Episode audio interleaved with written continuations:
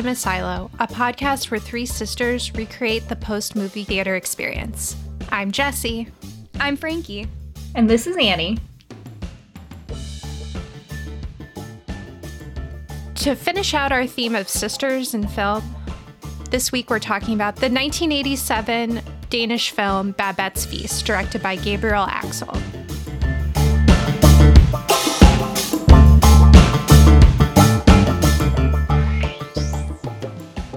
This film is set in eighteenth century Denmark. Two sisters in an austere Lutheran sect living in a very small, isolated village in the Jutland area in Denmark. They take in a mysterious French woman named Babette. She lives with them for many years as a cook and servant. When she wins a lottery, she spends all of her winnings to make a fantastic, authentic French feast for them. It's such a simple premise for a movie, but they do so much with it. Yeah, it really is. It's actually based on a short story by Isak Dinesen, which is the pen name for Karen Blixen, the Danish author. And she actually wrote this as a short story, and the movie is very faithful to the short story. It kind of comes across as more of a fable, right? Mm. Mm-hmm. And it's actually very faithful to the story, except for the story is actually set in Norway, but the film takes place in Denmark. Hmm. Her early life as a young adult was captured in Out of Africa, and then she, after that she moved back to Denmark. And then she had syphilis that she contracted from her unfaithful husband. Uh, uh. And it led to her basically not being able to eat for much of her life, to having a really skeletal appearance, but she had this really dynamic personality. And she would go on T V interviews and be interviewed. Like, people love to to talk to her, which I think is also really interesting, that she would write a movie about a feast, about food, when she herself couldn't eat and could only eat a very limited number of things.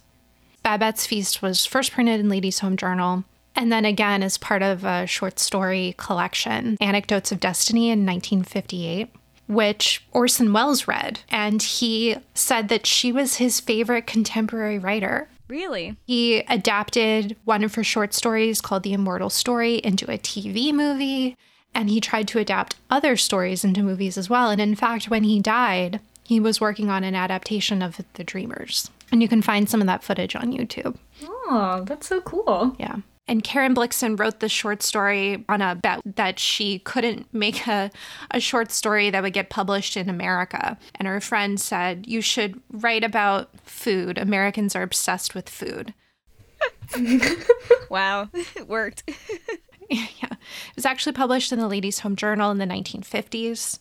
And that's where the director, Gabriel Axel, his wife, read the short story and suggested that he try to make this film from the short story. But this director, he spent a lot of time in France as a young man, um, even though he was originally Danish. And this is the film that he is best known for, even though he did mm. upwards of sixty other films, and was known for actually doing very uh, sexually explicit films.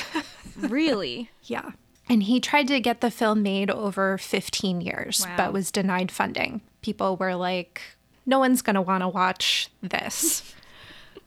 But eventually he was able to get it made after Karen Blixen's memoir, Out of Africa, was adapted into a film, and it won seven Oscars in nineteen eighty-six. That many? Yeah. I didn't realize it was that many Oscars. That's pretty wild. Yeah, it won Best Picture, Best Director, Best Adapted Screenplay, Best Cinematography. That is a movie no one thinks about anymore, right? Like, who is out here standing Out of Africa? People who love Sydney Pollack and Meryl Streep. They've got to think about it sometimes, yeah. right? Yeah. Sometimes.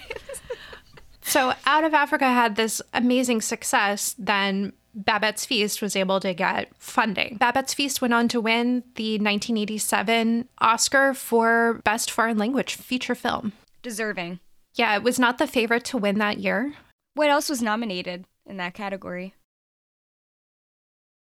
What everyone assumed would be the winner, which was Au revoir les enfants, which is about mm. a boarding school in occupied France in World War Two, which I, I had to watch a couple times in French class in high school. It's from the point of view of this older man reflecting, and he was in a boarding school. Three students were Jewish and were being hidden at the school, were posing mm-hmm. as Catholic boys. They were eventually all found out. The three boys and the priest who brought them in into the school were taken to Auschwitz and died. Right. So one of the reasons I wanted to pick this movie is because, you know, it, it, it's a departure from the previous two films that we've talked about because it's not a nostalgia favorite. It doesn't have a really prominent sister dynamic at the heart of the story. Mm-hmm. In my opinion, the sisters are more used as like a storytelling device, as a way to present certain ideas in the film. It doesn't really explore their dynamic as sisters, in my opinion. Mm-hmm. So, you know, I don't know, maybe it's because I'm the oldest and I feel like I can do whatever I want. That's why I picked this. This is also one of the last movies that we watched together when we were together over the winter break. The first half of the movie, which, to be honest, I was dozing in and out of, mostly because I was tired and, you know, it was the afternoon. You know, but I didn't miss anything, all right? I, I didn't miss anything. But it sort of sets up the backstory of these two sisters. They're living in this very small, isolated community in northern Denmark, a community that follows Pietism, which was a movement within Lutheranism that was about, you know, living a very austere, uh, vigorous Christian lifestyle. And their father was a leader of this small sect. This area of history and religion is really not my area of expertise, mm-hmm. nor either of yours, but you know, you don't need to know about the religious history in order to understand that these are very religious people who are denying themselves a lot of earthly bodily pleasures to live a very simple Christian life. Each of the sisters encounters a man from outside of the community that offers them a, a way to escape the community, but they reject it. And it's a little bit unclear whether they reject it or their father rejects it on their behalf. Mm-hmm. One of the sisters, Martine, she meets a Swedish cavalry officer, Lorens Löwenhielm. And, you know, I'm going to say I'm not going to be able to pronounce anyone's name. I'm just not going to. In the Come and See episode, you kept calling him Florian. And I didn't correct you because I was like, close enough. She couldn't even get Andy Samberg's character name right. Yeah, in Palm yeah, Springs. I mean, I was going to say Jesse... Jesse ragged on me for not remembering any names from A League of Their Own, but you're not much better, so. You know, I, I'm trying. Löwen, Löwenhielm. Löwenhielm. Löwenhielm. And so he sort of joins the, the church. Then he eventually is like, I can't compete with this. Like, I can't compete with Christ. So I'm, I'm going to remove my... Stop. Stop. And he says, you know what? I'm going to go. I'm going to go live my life. I'm going to try and be... like, take the ideas that I've learned here and try to live the best life that I can. Right. But I, I can't be here. I don't blame him. It seemed miserable. I know. I know. These sisters are also the youngest people in the village by, like, thirty years, and they're not spring chickens at the end of the movie. These are the only men, eligible men, that they probably ever encounter. Right. So then the second sister, Philippa, she has this beautiful operatic voice, and an opera star who happens to be visiting this remote village to get some rest. Papin, right? Yes. Papin. Achille Papin from the Paris Opera. And he's trying to get some rest and relaxation, so he comes to remote Jutland. I love this guy. This guy's the Frenchest guy. He shows up and you just expect him to go, oh, ho, ho. I loved him too. I love it. I love it for him. It's great. When he, he has like is such a round, smiling face. I kind of imagined it's got a Jack Black energy. Who is a sex symbol. All right. Come on. Yes. We love Jack Black.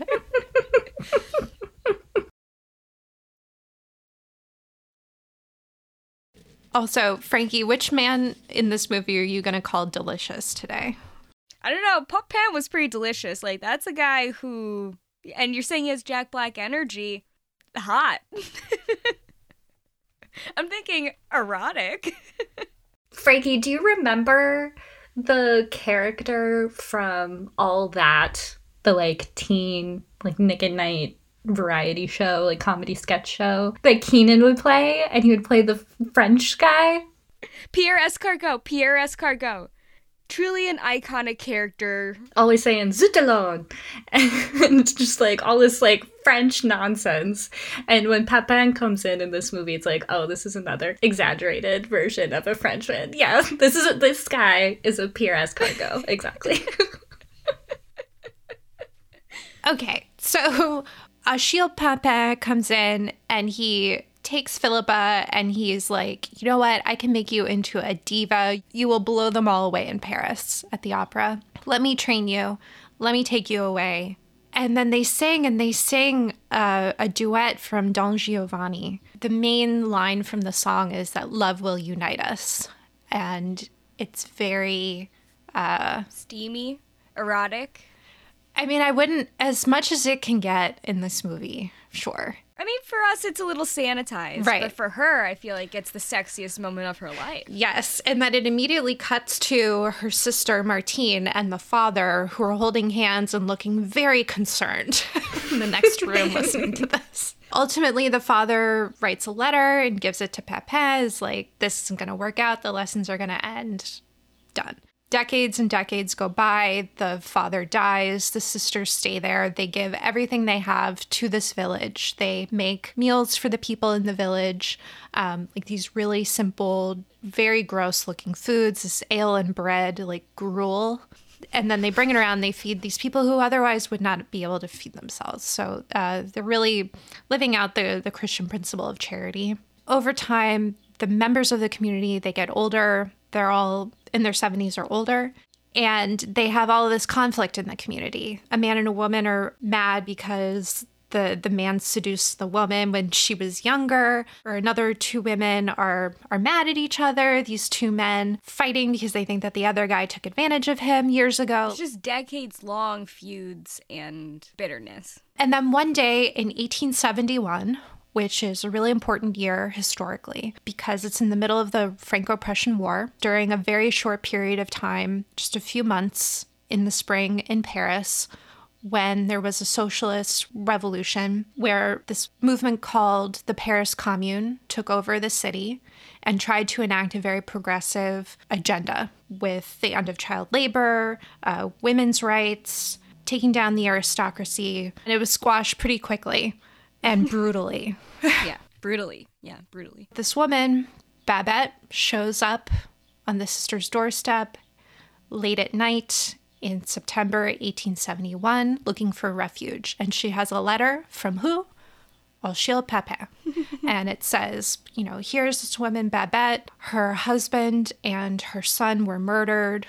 She is trying to escape this uprising and the consequences. Please take her in. I know that you're very generous people and, and that you will do what you can for her. The sisters are like, we don't have anything to pay you. And she's like, look, I will live here for free, please. So they take her on. The letter from Papin says something to the sister, Philippa, that reminds her of their brief time together. Your voice will delight the angels. Mm. Reminding her that, you know, he remembers her voice and he's sure that she is having a lovely life now. Aww. fourteen years go by. Babette stays with them and you see her learning to make their gruel and like learning and struggling to say the Danish words. Oh, I love when she walks in and she can order in Danish. Such a like a great moment. I love that little detail, you know. Yeah, they they show how she like is at first struggling to learn what the words and then later is negotiating with the different uh, vendors to get the best deal. And you see the sisters remark that since Babette has come, we have more money than we ever did before because she's able to stretch the money with the ingredients right. that she's choosing. And you see people who are like this one guy that they... that they take soup to, and he's like eating the soup and he's like, thank you God for bringing us Babette because the food tastes so much better. I mean, you see her buy a little bit of sugar and an onion and then all of a sudden the next scene, the food is like out of this world. Those are game changers. Yeah. Like everyone's quality of life improves. Yeah. Yeah. And then one day you see Babette gets news that she has won the lottery back in France, and she gets ten thousand francs. I, you know, Googled it. What's ten thousand francs in eighteen seventy-one in U S dollars today? And what Google told me, which I'm just going to go with, was fifty thousand dollars. Woo! Wow.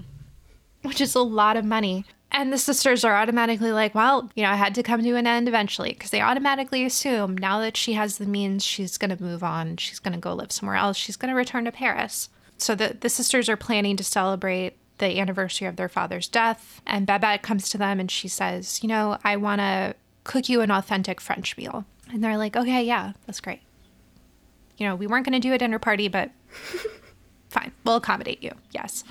Babette comes back a few days or weeks later, and she has a cage full of live quail. She has a huge sea turtle, all of these cases of wine, all of this food. And the sisters see it, and they're like, what is this? And she's like, this is for the authentic French meal. And the sisters, they immediately panic, but they keep it inside. And they run and they tell the other village folk, they're like, look, this is what's happening. It's totally against all of our morals and everything. We don't know what to do. We weren't expecting it. We apologize that you're going to have to suffer through this meal that's decadent and amoral and all this. And they're like, well, we we have to go. We have to eat it. We have to go to this dinner. Like, what do we do? And then they decide, well, we'll maintain our moral fortitude as we partake in this decadent meal that goes against everything that we believe in. We just won't talk about it. If we don't acknowledge it, we don't discuss it. That's how we'll stay faithful to God. Right? If they don't have any, like, pleasure in it, then it's not sinful. It's not gluttonous. Right. It's not hedonistic. Yeah, it's kind to Babette to take her gift, to receive her gift, but it's not hedonistic or gluttonous. Exactly. Yep, yep. And they get news that, oh, there will be a twelfth dinner party guest. The General Löwenhielm has come back to town to visit his very, very old aunt, who must be like one hundred years old now. So he's going to be at the dinner. He's actually the sexiest. I just want to say, I want to I want to interject here. He's actually the sexiest because the unresolved tension, the delight he takes in the food, it's hot. And the uniform, it's pretty delicious. All right, so moving on. Uh So then he shows up. They all sit down to this meal, and Babette has set the table with this amazing place setting. Mm-hmm. It's the kind of table that if you were a guest at this dinner, if I were a guest at this dinner and I walked up and saw this table, I would be immediately intimidated, which is actually one of my favorite parts of the actual feast scene, how we watch them learn and observe so each good. other. And And it's it's just like attending any fancy dinner. You just always feel intimidated out of your depth, and you're watching everyone else for what are the social norms in this situation. And the thing about this movie is that up until this point that Jesse's describing, it's good. You know, you get a real sense of the town, the landscape, the culture. But the dinner scene on is exquisite. Yeah, that's when I woke up and was fully paying attention. But what's really fun about the dinner scene, actually the whole movie, is that you're watching it, and again, there's not a lot of, you know, action, but you're still kind of thinking, where are they going with this? Mm-hmm. What is what is the end goal of this movie? What is it really trying to say? And what's fun about the dinner scene is that you slowly see it play out. Right. The dinner scene is where it all comes together. Well, first of all, the General Löwenhielm, he becomes the person that they're all looking to as to how do they eat this food. And mm-hmm. when they see that he's enjoying it and he is shocked that they have this amazing food, he can identify the vintage of the wine and he is beyond impressed. And once they sort of see that joy that he's taking out of it, they kind of allow themselves to enjoy it as well. And they, they kind of want to, even before he gives them permission to, because they are tasting it. They are enjoying it, even the wine. But they really let loose when he sets that example. They start to discuss their feuds and sort of start to, to work them out. And you'd feel like lightening and brightening of the interaction. And everyone's smiling at each other for the first time. Mm-hmm. Yeah. The reaction shots of the different people are just really endearing and and comedic almost. It's really, really well done and amazing acting.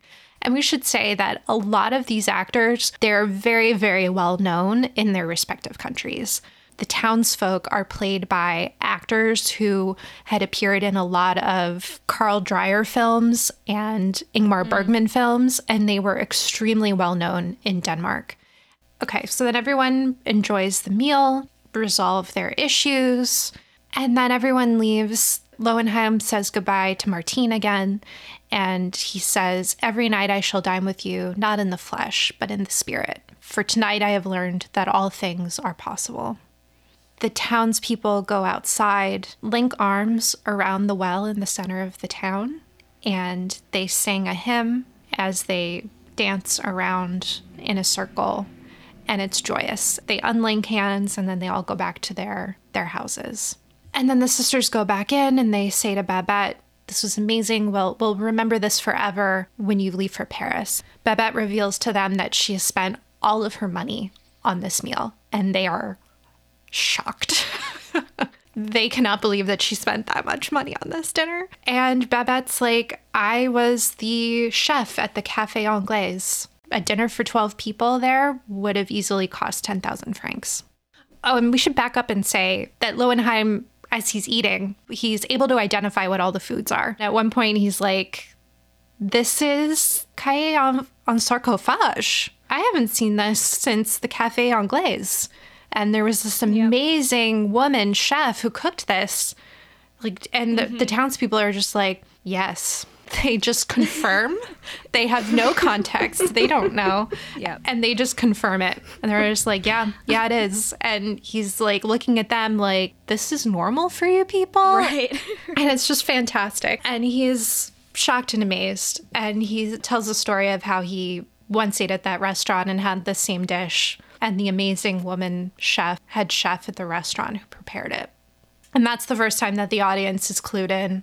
That's who Babette is. Mm-hmm. And then Babette reveals it to the sisters. She reveals, "I was the chef at the Café Anglais." And the sisters are shocked. And they said, you know, "You shouldn't have given away all you had for our sake." And Babette says, "It wasn't just for your sake," implying that she wanted to cook like that again, right? Right.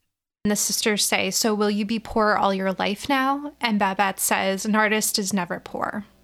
Oh, God. From the scene where, is it Löwenhielm, Löwenhielm? When he's leaving, his parting lines. "Every night I shall dine with you, not in the flesh, but in the spirit. For tonight I have learned that all things are possible." When he said that, that's when I started crying, and I did not stop until the end credits of this movie. Yeah. I don't know what it is, but that line, uh, and then when it gets to her, Babette, and she says, "An artist is never poor." Yeah. Oh, it's so beautiful. But then it's Philippa who gets that, the great final line, repeating Papin's line from the letter he'd sent to her with Babette. Philippa says, "But this is not the end, Babette. I feel certain this is not the end. In paradise, you will be the great artist God meant for you to be." Then Philippa hugs her and cries. And looking off into the distance, Philippa says, "Oh, how you will enchant the angels," which is a repeat of the line from Papin. And then it goes to black, goes to the credits. I'm literally getting goosebumps. Like, I'm covered in goosebumps right now. I feel like everything I've read about this movie, most of the people I've heard talk about this movie call it a food movie. Or food is, like, the first thing about this movie that they mention, right? Mm-hmm. Um, and, I mean, obviously it's important, but for me, the theological framework of the film is the first thing I think of, not the food. I think this has become really well known as Pope Francis's favorite movie. Yes. And this may be the only movie that has been mentioned in a papal encyclical. Love it. In two thousand sixteen, he wrote, "The most intense joys in life arise when we are able to elicit joys in others as a foretaste of heaven. We can think of the lovely scene in the film Babette's Feast, when the generous cook receives a grateful hug and prays, 'Oh, how you will delight the angels.' It is a joy and a great consolation to bring delight to others, to see them enjoying themselves. This- Beautiful. We need to get this guy on this pod. Pope Francis? Yes. I just think it's it's really interesting because I feel like Babette kind of undercuts this. You can read this with a very theological lens and you can say, well, Babette is being very Christ-like here. She is a, a Christ-like figure because she is toiling. She's making a huge sacrifice to give this meal to twelve people. And then the twelve dinner, dinner guests are all are in communion while they're eating. And they're all achieving this state of grace. And also Babette is achieving it by herself. She is experiencing something different. She's experiencing the, the artistic act of cooking. But it's interesting because that's all kind of undercut by Babette's statement at the end about how she did that for herself. That was to fulfill her artistic need. It's not about sacrificing for other people. I just find those to be two conflicting statements. And all of the other things that are talked about in the movie about the sacrifice that the sisters are making and how they're bringing joy to other people, which they will bear the fruits of in heaven. Babette is getting the joy from making that meal. And who knows what reward she will get for that in heaven, but also she is being rewarded in that moment by making that meal. Everything from buying and selecting the food to cooking it and then serving it, those are all things that she was taking pleasure in right there on earth, not in heaven. I don't think that this movie is saying that it's wrong to take pleasure in things like this. I think it's saying the opposite. Yeah. And even though Babette is a Christ-like figure, and that's, I mean, it's it's overt, right, at the dinner scene, she is not Christ. True. I think this movie is saying you can find holiness and grace in pleasure that's shared in a community through things like food or, you know, like a communal dinner. So I think even though she is finding a reward, is finding pleasure in the act of cooking the food, that's okay. It's, you know, it's this like the, the idea of like a good work, mm-hmm. right? In Catholicism and other religions, the idea that you achieve salvation through action. So yeah, she's doing it for her own, you know, pleasure, her own reward, her own salvation in some ways. That doesn't mean that she's sinning or doing anything wrong. Instead, it's it's a It's graceful, right? It's a blessing to the whole community. Does that make sense? But I would argue that she's been blessing the community this whole time by being there and by being able to make these delicious meals that are very, very simple this whole time. You know, for the entire fourteen years that she's there, she's been working for the community, and that this meal was for her. Right, but that doesn't mean that it's not also selfless. When Philippa says at the end, you should not you should not have given away all you had for our sake. Right. And Babette replies, it wasn't just for right. your sake, which implies that partly it is, but that there is a part of her that her joy comes from giving to others. That's true. Yeah, to do something for the communal good includes oneself in the communal, right? Yeah. I think also what's interesting about this movie, and maybe why it's Pope Francis's favorite movie, or one of them, is that it's also about people of different faiths and belief systems coming together and finding grace, you know, in a shared human experience, right? So you have Babette, who is Catholic. They call her Papist, right? So she's a Catholic. Then you have this group of this isolated Lutheran sect who have a different conception of things like pleasure and decadence and hedonism than she does as a Catholic from Paris. Yeah. And at the end, they are able to find shared salvation. It leans more toward a Catholic approach, right? Where it is like this Eucharistic meal, right? And it is this idea that through good works, through beauty and pleasure, you are communing and finding salvation with God. I think that it also does support that a Lutheran view because it does talk about what you are denied on earth, you will be rewarded with yeah. in heaven. You know, the story starts with these two sisters who are, as young women, give up something. One gives up love, and the other gives up an opportunity to explore her artistic, to fulfill her artistic desires. And then those both come back to them in the context of the film, because it's Papin who brings Babette to them, and then it's Löwenhielm who shows up for the meal and is able to give everyone context and permission to enjoy it. And Löwenhielm, you know, when he leaves Martine and he says, you know, we will dine in the spirit, it sort of goes back to what they were saying and what someone says at dinner, which is that the only things we take with us from our life on earth are those we have given away.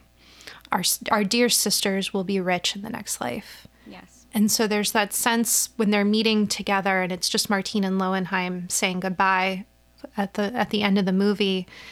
And he says, every night I shall dine with you, not in the flesh, but in the spirit. And you kind of get that feeling, not of, that had been throughout the movie a little bit of a loss, like an absence of yes. that kind of love for her.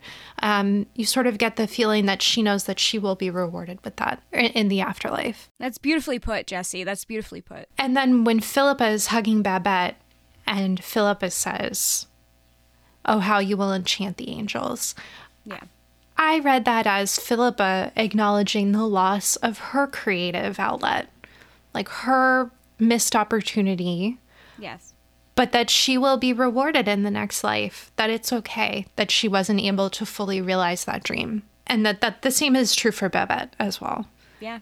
Well, this reminded me of two things. The idea of giving things away as part of your joy and as part of your your art and creating things for others reminds me of Ratatouille. When Remy says that he wants to cook because humans cook, and that the difference between him and the humans is that humans don't just take things, like they make things through cooking. But it also reminds me of Dolly Levi in Hello, Dolly. Mm-hmm. Yeah. Like the thing that her deceased husband used to say, right? If you have all this money, you got to spread it around like manure. Yep. That's right. Yep. That's right. You got to spread it around like manure. And it's like, if you have these gifts, like, share them. I don't know, there are, like, plenty of ways that that can appear in other things, but I think that is a huge part of the transformation of this group of people. You know, Babette's triumph in this feast is that she kind of transforms this group of people and this community from one full of discord, and that by the end of her sharing her gifts, right, that they reach a communion. Yeah. She spreads her art around like manure. I mean, but this is really a bittersweet story. Yeah. It's that's why you cry at the end. You don't cry because, I mean, and I know Pope Francis says it's joy at the end. I see it as bittersweet, not as joy. But that is also because I'm coming at it from a different, like, sort of spiritual or theological perspective. Pope Francis is reading into it exactly what you're saying, Jesse, which is that the next life or the afterlife is promised. But if you're not seeing it that way, it's very bittersweet because they're foregoing being present in the hopes of, you know, this afterlife. And I think what Babette is doing with this feast is saying you can't entirely do that. You have to take pleasure in the present, in the human, in the the tangible as well. Right, and that goes to what the General Löwenhielm, when he reflects on having eaten at the Café Anglais in the past and how he's he knows what all of these dishes are, and he recalls what the general at that meal had said about Babette's cooking. She, he had said she had a talent to turn a dinner into a love affair. Yes. A love affair that made no distinction between the bodily appetite and the spiritual appetite. Oh my gosh. Mm. That is exactly, I think that's the thesis of the movie. Right there. Right? Talent, love, the imminent, the transcendent, how spiritualized all of this is. Yes. Yeah. But that brings up an interesting point, the politics and the history that run through this movie mm. that are never explicitly discussed. That's true. That general, General Gallifet, was named by Löwenhielm, is also named at another point in the movie, at the beginning, when we get a little bit of the story about why Babette is there, because her husband and her son were killed by General Gallifet. Oh, right. and that he is a real historical figure who was infamous for putting down the Paris Commune of eighteen seventy-one, the one that Babette is fleeing. Oh, man. And this is another departure from the short story, that the politics of why Babette is even there are actually discussed at the end in the short okay. story. But they're there for us in the movie if we want to pick them out, right? Yeah. Because we learn that Babette was the head chef at the Café Anglais, which was a very, very real fancy restaurant right. in Paris that would have served the aristocracy. Those would have been the only people who could afford to eat there. Right. And Babette and her family clearly were part of the Paris Commune, were clearly progressives who wanted to overthrow the aristocracy and create more opportunities in a more egalitarian community. Another aspect to putting down the Paris Commune was that supply lines were cut off and the people of Paris starved. So Babette was, her son was a part of the Paris Commune. And her, and her husband. Okay. So in that sense, this dinner is, I mean, that really does add depth. The, what is it, the quail, the sarcophage mm-hmm. dish? I mean, it's so decadent. It's literally a quail filled with black truffle and foie gras served in a puff pastry with fig sauce. Yeah. It is like almost manufactured to be the wildest, like most expensive dish. And yet they enjoy it, right? There's, it's not about how decadent it really is. It's about just the shared moment of of eating it together, right? And how it brings people together. It heals wounds. It creates space for them to to talk about past issues and their relationships in the community. And then on a very basic level, it's tasty. Like, they enjoy it, and it's really fun to watch these people, these villagers, drink wine. Yeah. And be like, oh, wow, this is pretty good, actually. You know, this is good. And us and, and eating things that in Paris they never would have had the opportunity to eat. Yeah. And so after that scene, when when they get that dish and they're trying to learn how to to eat it, and they look to Löwenhielm, who knows that he should take the head of the quail and suck the brain out because that's a delicacy, right? Right.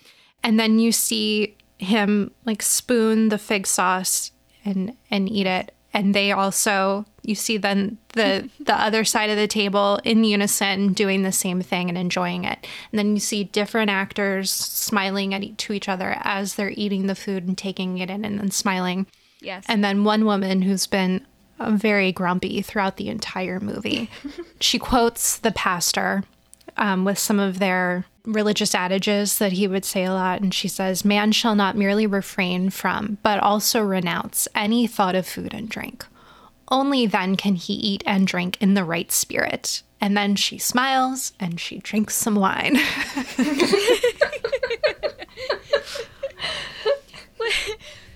what I love about this is that it's not just the villagers learning to enjoy the everyday, like learning to enjoy earthly pleasure, and in a graceful way, like in a way that is not hedonistic, but it's also about this man who just loves the food. And he's telling them the, you know, anecdotes about when he's had it before or how fancy it is, and he appreciates that. But at the end of the day, he just loves the food. You know, it's not about eating it surrounded by, like, the bourgeoisie in Paris in the Café Anglais. It's about the food and sharing it with people, for him as well. Right. And I just love, I love the nuance of that. I love imagining Pope Francis watching this. Yes. Did either of you watch The Two Popes? The scenes where Fra- Pope Francis and Pope Benedict go and they get like the dollar slice and the orange Fanta from across the, the street from the Vatican. Isn't that also an example of this? I just love those scenes in The Two Popes. They're my favorites because Francis is like, this is what this guy likes to eat, right? And it's a little odd at first, but at the end of the day, it's about breaking bread with someone. Mm. Guys, do you think that Pope Francis has ever had quail and sarcophage that someone for his birthday like tried to recreate Babette's Feast for him? Maybe. Because that's something like I would totally do if I were friends with Pope Francis. I, I saw an interview with the actress who plays Babette, and her name is Stéphane Audran. she said that in celebrating their Oscar nomination and their Oscar win, when they went around America and they were being celebrated at different events, they had the opportunity to to be served this feast recreated by different chefs. Wow. And she was basically like, you know, the Americans, they know how to do it right. That's great. One thing that I think they accomplish really well in this movie is how they aestheticize the eating. Yes. Because watching people eat is not my favorite thing. I generally dislike it. If it were me today, there would be so much focus on the preparation of the food, because that's what we've come, mm. like modern audiences yes. have come to really enjoy. But we don't really see that. We we get some kitchen scenes, but that's really not the focus. And even then, shots of the actual food itself are very, very brief. What's really highlighted is people's reaction to the food. Seeing how these people reacted to seeing all of this different fruit. What I like is that they just eat it. They're just like curious and they just eat it. And there's no complaining, you know, at that point when the fruit comes out. They're just kind of, what is this? I'll just try this. Why not? And I love that attitude, right? Yeah. They allow themselves to be curious. Well, it's because they trust Babette. Yeah. After she's served them yeah, food for yeah. so long. Babette never sees them enjoying the food. She never enters the dining room. She knows that they're enjoying it, but she never gets an applause. She never gets like a direct interaction with the diners, which is also something that I think I'm like a celebrity chef today would expect. But you know, she got great reactions from her gophers, like the, the two men boys who were like running back and forth and serving. Yeah. Right, because they were sampling things. For the production of the movie, they hired a real chef who was familiar with the eighteenth century French recipes so that he could actually make them. The diners were actually served this menu that he developed. Hmm. Everything was real except for the turtle stew. That was some other kind of soup. But they really wanted it to be like authentic reactions. And especially for Babette, the actress wanted to be drinking a fine wine so that when she has that satisfied look on her face, it is real. Good for her. Love that. And then she also worked on the hair and the costume for the character. She looked great. The costumes were designed by Karl Lagerfeld. No. Yeah. Really? They weren't they weren't that good. I actually commented when we watched it. I was like, all of these like nineteen seventies, nineteen eighties European period pieces all look cheap. Like the costumes looked cheap.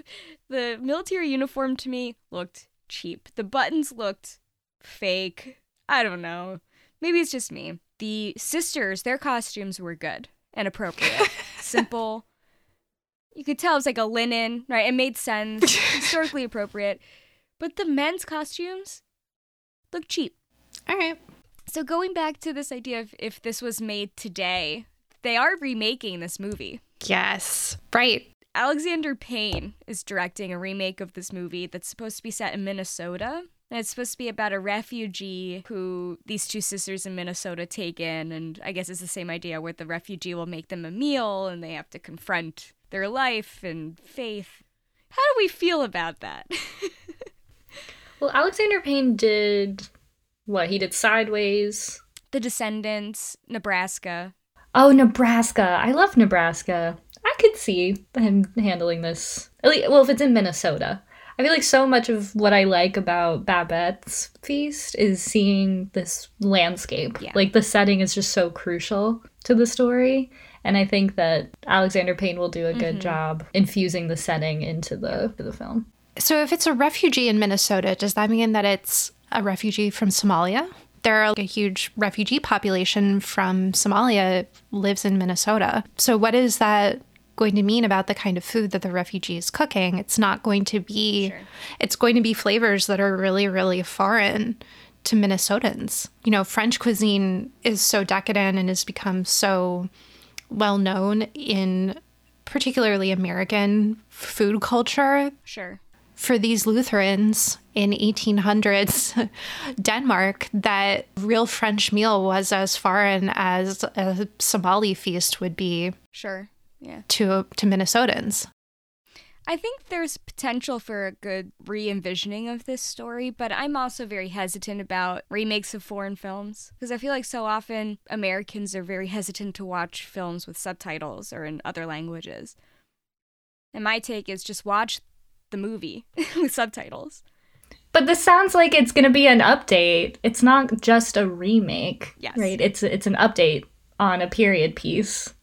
Yes, and that's why I'm saying, like, I think it'll, I think there's potential for it to be good, but I'm still always a little hesitant. I agree. Like, what is it? I mean, I think that this is such an interesting story. It's got such, inter- like, great themes that are universal. Yeah. And that the concept of all of these things coming together and all these people coming together over a meal, that can be applied yes. to anywhere and be really interesting. And I think it will get something different from that setup. Will will come out of it because it's in a different setting. It's not going to play with the same ideas of Catholicism and Lutheranism, and right, right. It's going to have a completely different context. I think it'll be quite interesting. I'm excited to see. Yeah, I think what's cool about doing a, an update of a movie like this is that it, the update, it sounds like, is going to be pretty different in in significant ways, and that will allow people to enjoy that film and also discover Babette's Feast, and you can have both. But this movie is now, it's, you know, from nineteen eighty-seven. It does feel a little dusty. I really liked it, but it's a little dusty.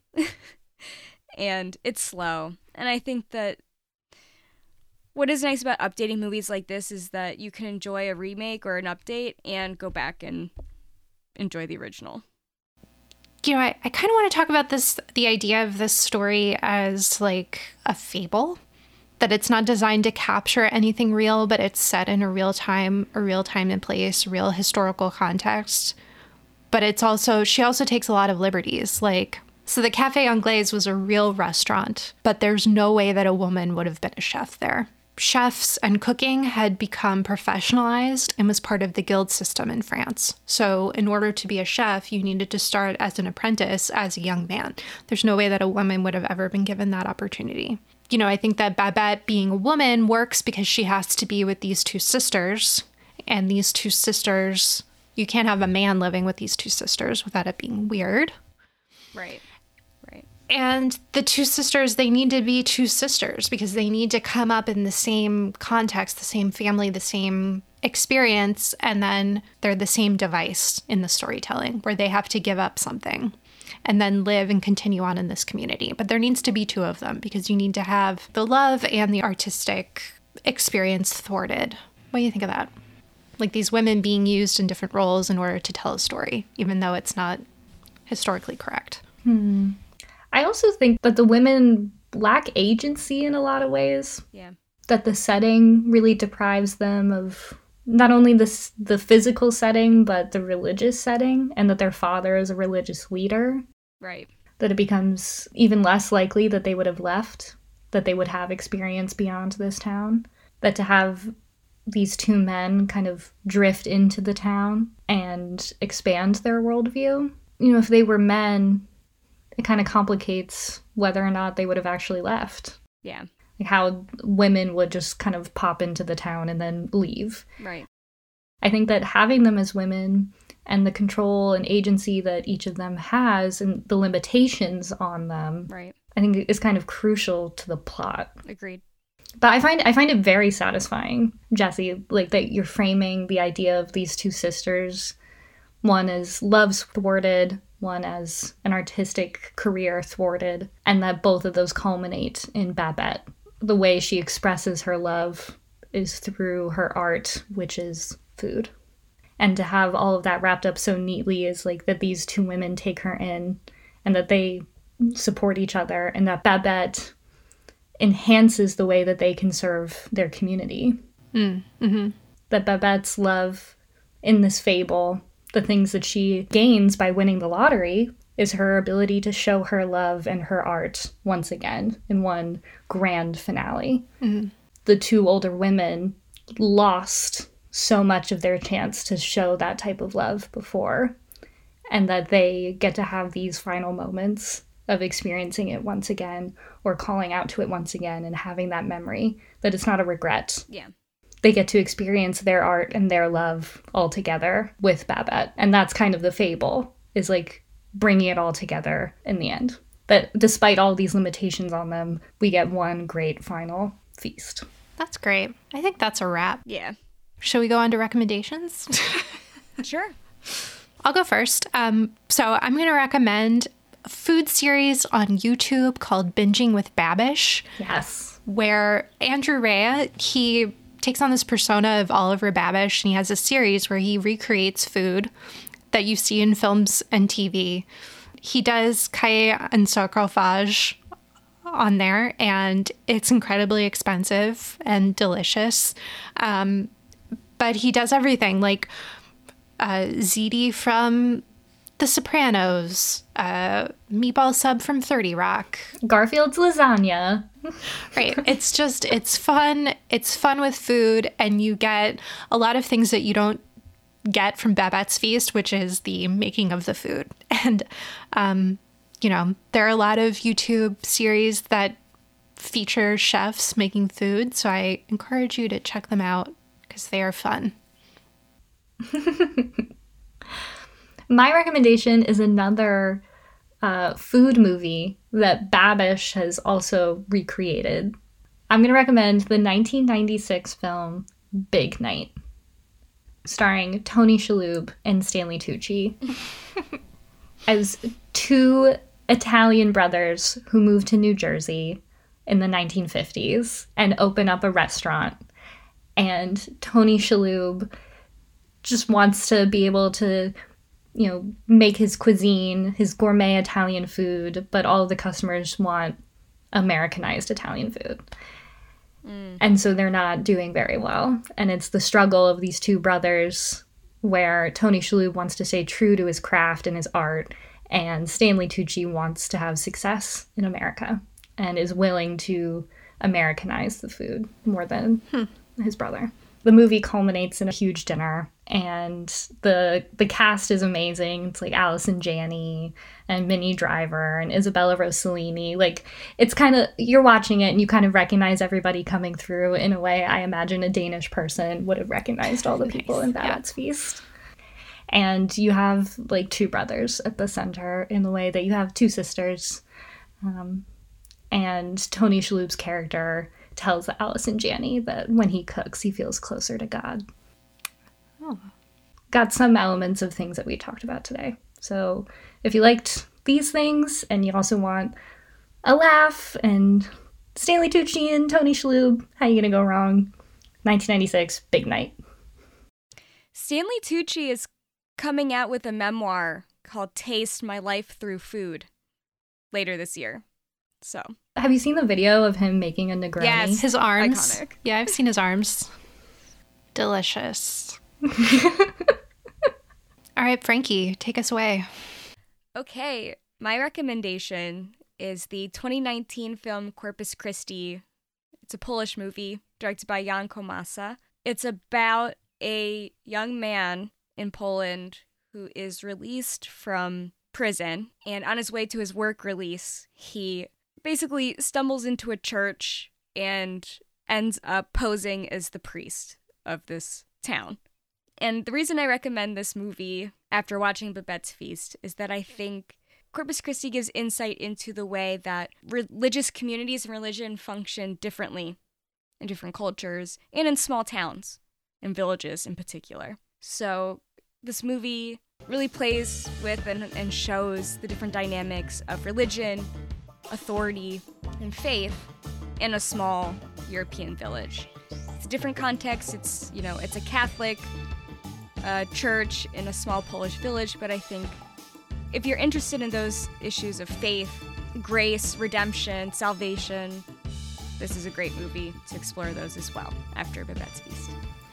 Is there food in it? Do they make pierogi in, in the movie? I don't think there's really food in this. Okay, well, thank you everyone for listening to our podcast. That concludes our series on the theme of sisters. Next week, we're going to bring you another Free Reelin' episode. So if you want to write in with any comments about any of the movies that we've talked about so far, um, we'll discuss them in that episode. So please email us at cinemasilopod at gmail dot com or follow us on Twitter and Instagram at cinemasilopod, or check out our website at cinemasilopod dot com. Thanks for joining us, and we'll see you next time in the silo.